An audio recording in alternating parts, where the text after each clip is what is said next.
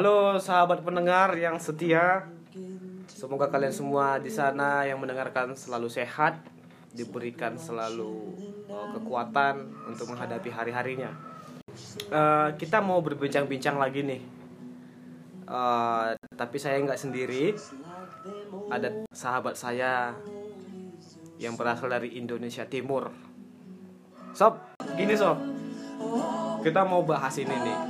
Sharing-sharing dulu lah, siapa tahu kita Eh, bisa berbagi pengalaman. Sebelum saya berbicara saya jurusan apa atau uh, kuliah di mana, Ya. saya mungkin akan membahas uh, bagaimana latar belakang kehidupan saya dan akhirnya uh, bisa merasakan itu yang namanya perkuliahan ya. Saya berpikir setelah ini saya ngapain? Semua teman-teman saya pada menceritakan uh, kami akan kuliah, akan kuliah di sini, di sini, di sini. Saya kan tidak mungkin untuk menceritakan saya kuliah di mana, Ya. karena saya tidak punya dana pak. Oke. Tidak punya dana. Kalau dari uh, keluarga yang boleh dibilang uh, menengah ke bawah, Oke. bukan lagi menengah tapi memang menengah ke bawah di mana betul-betul kehidupan uh, tidak punya apa-apa Ya. dan di mana saya bapak saya sudah ditinggalkan Hmm. uh, sejak kami kecil dan Oke. kami hidup dengan seorang uh, ibu Oke. dan ketika kami hidup dengan seorang ibu segala sesuatu akan dibebankan kepada ibu dan kami juga belum bisa untuk menafkahi hidup kami sendiri untuk mencari pekerjaan belum bisa Oke. kondisi kami masih sekolah dan otomatis berbicara sekolah atau kuliah itu suatu mimpi yang mungkin tidak akan kami gapai. Dan mungkin kami tidak akan dapatkan dengan kondisi ekonomi yang seperti itu ya. Oke. bapak tidak ada. Hanya harapkan ibu petani secara logika untuk sekolah tidak mungkin. Oke. tidak mungkin. Eh, saya masuk SMA, betul-betul ketika saya SMA itu menghayal seperti teman-teman akan sekolah di sini dan sekolah di sana. Sambil ngerokok sob, biar lebih agak ini sob relax. dalam, yang dalam. Eh, setelah itu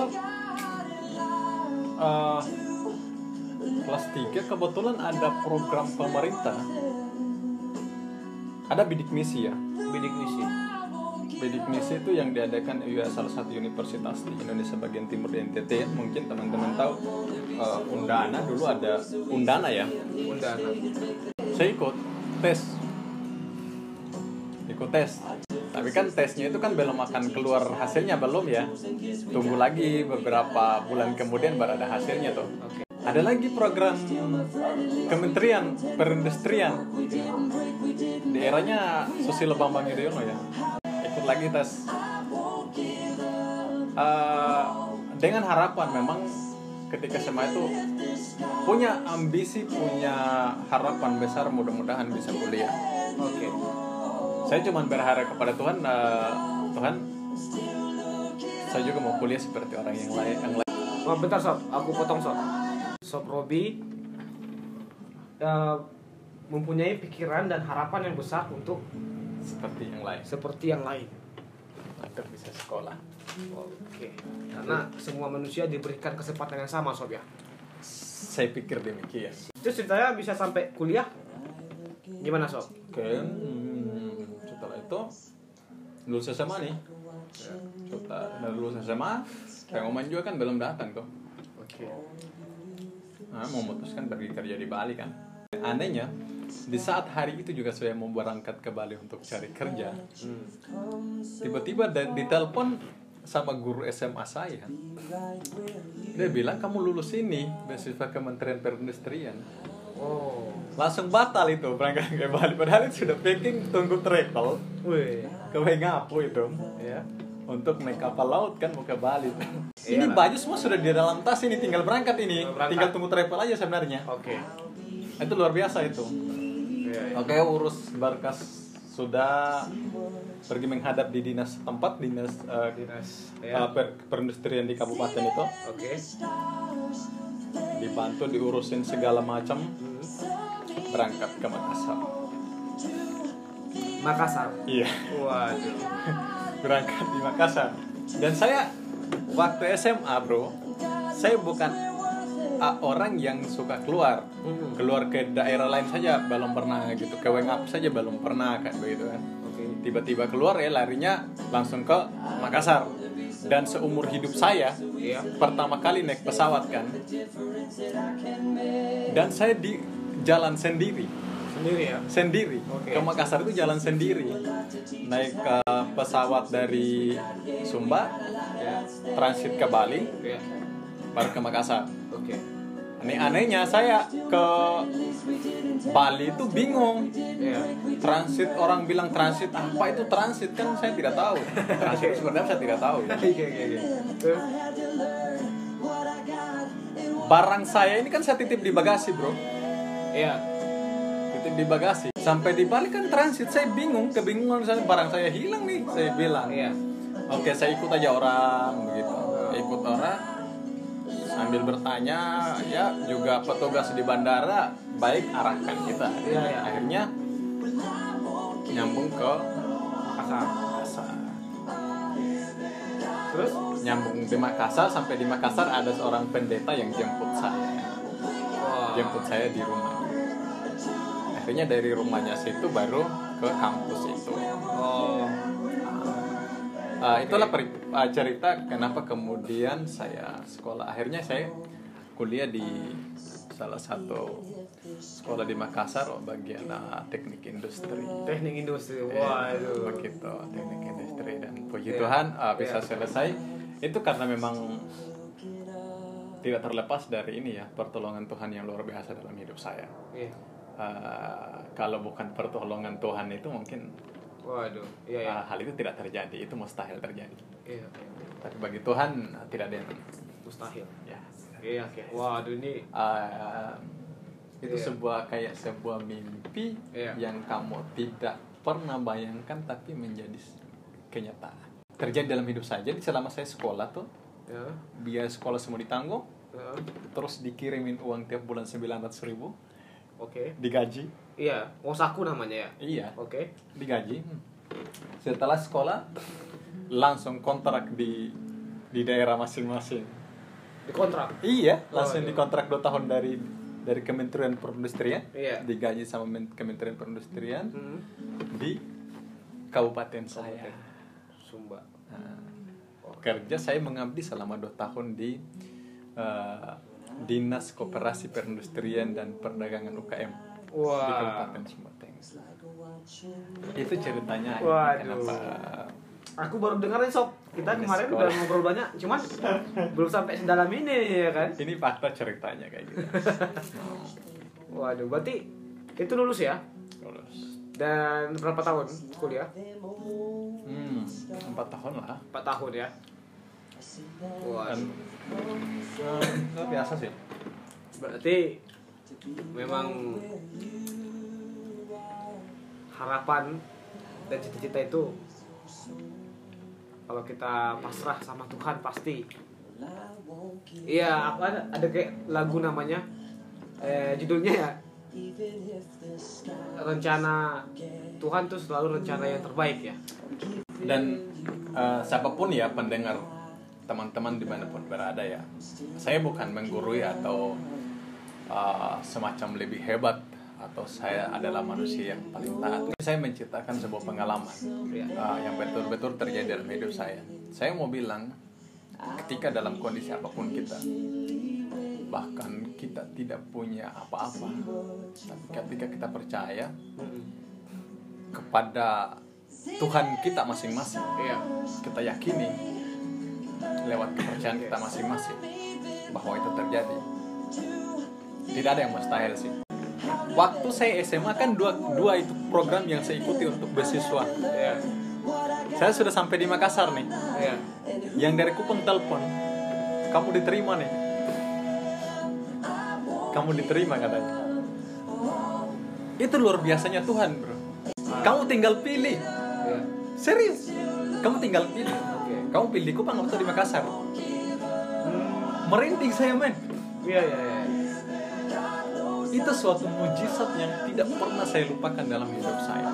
Jadi di mana pun kita berada maupun itu di kota maupun di kampung mau yang mempunyai fasilitas lengkap mau yang nggak punya fasilitas apa pun sama saja kita punya kesempatan yang sama Iya. bisa bermimpi bisa bermimpi apa pun itu Bisa. ya kan Dan satu yang saya mau bilang ya, ketika kita berasal dari keluarga yang memang tidak punya apa-apa, jangan sekali-sekali kamu ingin menyamai hidup yang yang mungkin lebih bagus dari kamu. Jangan. Artinya kamu jalani, fokuskan apa yang kamu pikirkan. Oke. Jangan kamu merasa minder dengan mereka. Intinya di situ. Jangan kamu merasa minder Iya. dengan orang yang berada atau yang punya. Iya. Jangan. Sekalipun kita berasal dari dari orang yang tidak Keluarga punya apa-apa. Kenapa? Kapan kita merasa minder dengan orang yang punya apa-apa? Iya. Kita tidak bisa bermimpi, bro. Iya. Serius, kita tidak akan bisa bermimpi. Iya. Ah, aku mempunyai satu satu pencerahan akan akan percakapan ini sob ya. Kenapa banyak banyak banyak orang anak-anak muda sekarang merasa canggung, merasa malu dengan dirinya sendiri, merasa malu untuk bermimpi karena mereka hanya melihat apa yang bagus di mata mereka. Gitu. Kalau aku bilang orang-orang seperti lu sob kurang terekspos gitu kurang kurang naik ke atas gitu maksudnya mereka hanya tahu hasilnya gitu. Misalnya ada teman yang mempunyai mobil mempunyai eh, fasilitas mempunyai kemewahan mereka hanya bisa melihat itu gitu.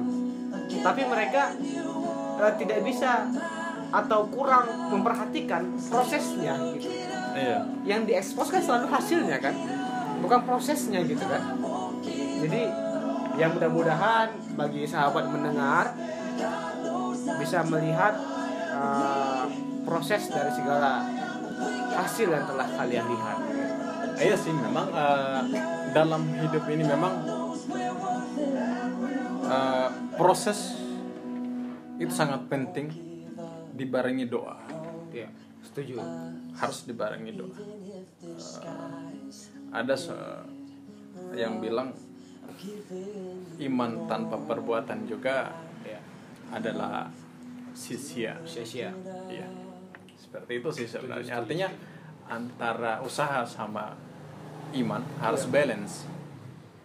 Harus Oke. balance, nggak bisa ngotot usaha tapi kamu ngotot usaha tapi oke nggak minta sama Tuhanmu itu juga percuma saya pikir itu juga sia-sia Ya. jadinya sih itu aku sangat setuju sob iya jadi gini sob harapan harapan lu gimana sob Hmm, depan lu atau lu mempunyai cita-cita lagi atau harapan lagi di masa depan? Eh, punya sih. Kalau siapa pun eh, orang pasti mempunyai harapan atau punya keinginan yang lebih baik ke depan sih. Ya boleh Tapi- disebutkan sob atau masih rahasia? Eh, seperti yang aku bilang semuanya butuh proses memang. Iya.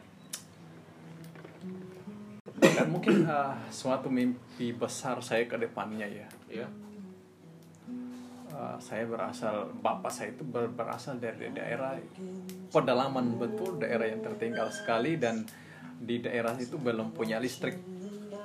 Dan di sana ada satu gereja. Gereja? Ada satu gereja di satu rumah ibadat ya. Di tempat itu betul-betul kondisinya sangat memprihatinkan. Eh, suatu harapan suatu mimpi suatu saat bisa membangun membangun gereja itu lebih baik. Itu aja sih. Ah, itu mimpi saya ke depannya sih. Ah, kalau Tuhan buka jalan untuk Iya. itu saya ingin lakukan itu. Ini boleh dijelaskan sob kondisi kondisi gereja rumah ibadah yang sob masuk tuh seperti apa kondisinya? Mungkin secara garis besarnya. Rumah ibadat itu di sana betul-betul yang saya amati waktu itu ya saya pernah ibadah di situ betul-betul. Wow. Ini rumah ibadah. Tapi betul-betul pakai papan tapi papannya sudah rusak semua dan lantainya juga berasal dari tanah. Oke. Ya namanya juga daerah pinggir pantai. Udaranya cukup kencang. Anginnya cukup kencang. Sementara ibadah pun abu juga akan naik ke atas kan? Waktu itu kejadiannya lagi ada perjamuan kan lagi ada perjamuan. Itu betul-betul ya kondisi ibadah di sana betul-betul tidak mendukung sih. Tidak mendukung. Tidak mendukung karena itu rumahnya sudah betul-betul rumah ibadah itu sudah betul-betul rusak total rumahnya sudah parah. Ya, dan butuh untuk diperbaiki sih untuk lebih layak. Dan itu mimpi saya ke depannya sih. Itu aja sih. Saya akan merasa bahagia dalam hidup ini ketika saya lakukan itu. Itu harapan saya sih. Jadi sob, ini aku seperti apa ya? Agak-agak speechless. Dari segala macam banyak mimpi di dunia ini sob. Lu menginginkan mimpi yang sangat sakral. Kalau aku bilang itu sakral sob karena ingin membuat tempat ibadah itu menjadi lebih layak, lebih baik. Kalau aku bilang itu mimpi harapan yang melebihi apa pun sob. karena aku pikirnya begini bro sesungguhnya hidup ini adalah untuk Tuhan sebenarnya Uh, kita lahir di dunia ini pun kita diberi kesempatan pun untuk hidup karena pertolongan Tuhan dan otomatis kita sebagai ciptaannya melakukan yang baik uh, yang diinginkan Tuhan dan ini hanya hanya sebuah mimpi ke depannya saya saya tidak tahu akan ini terjadi atau tidak saya tidak tahu ya Ya, mudah-mudahan terjadi. tapi ini suatu mimpi saya saya punya keinginan yang besar mudah-mudahan Tuhan bisa menjawab Iya. saya ingin sekali bangun gereja Oke. ada dua gereja sih saya mau bangun Wah.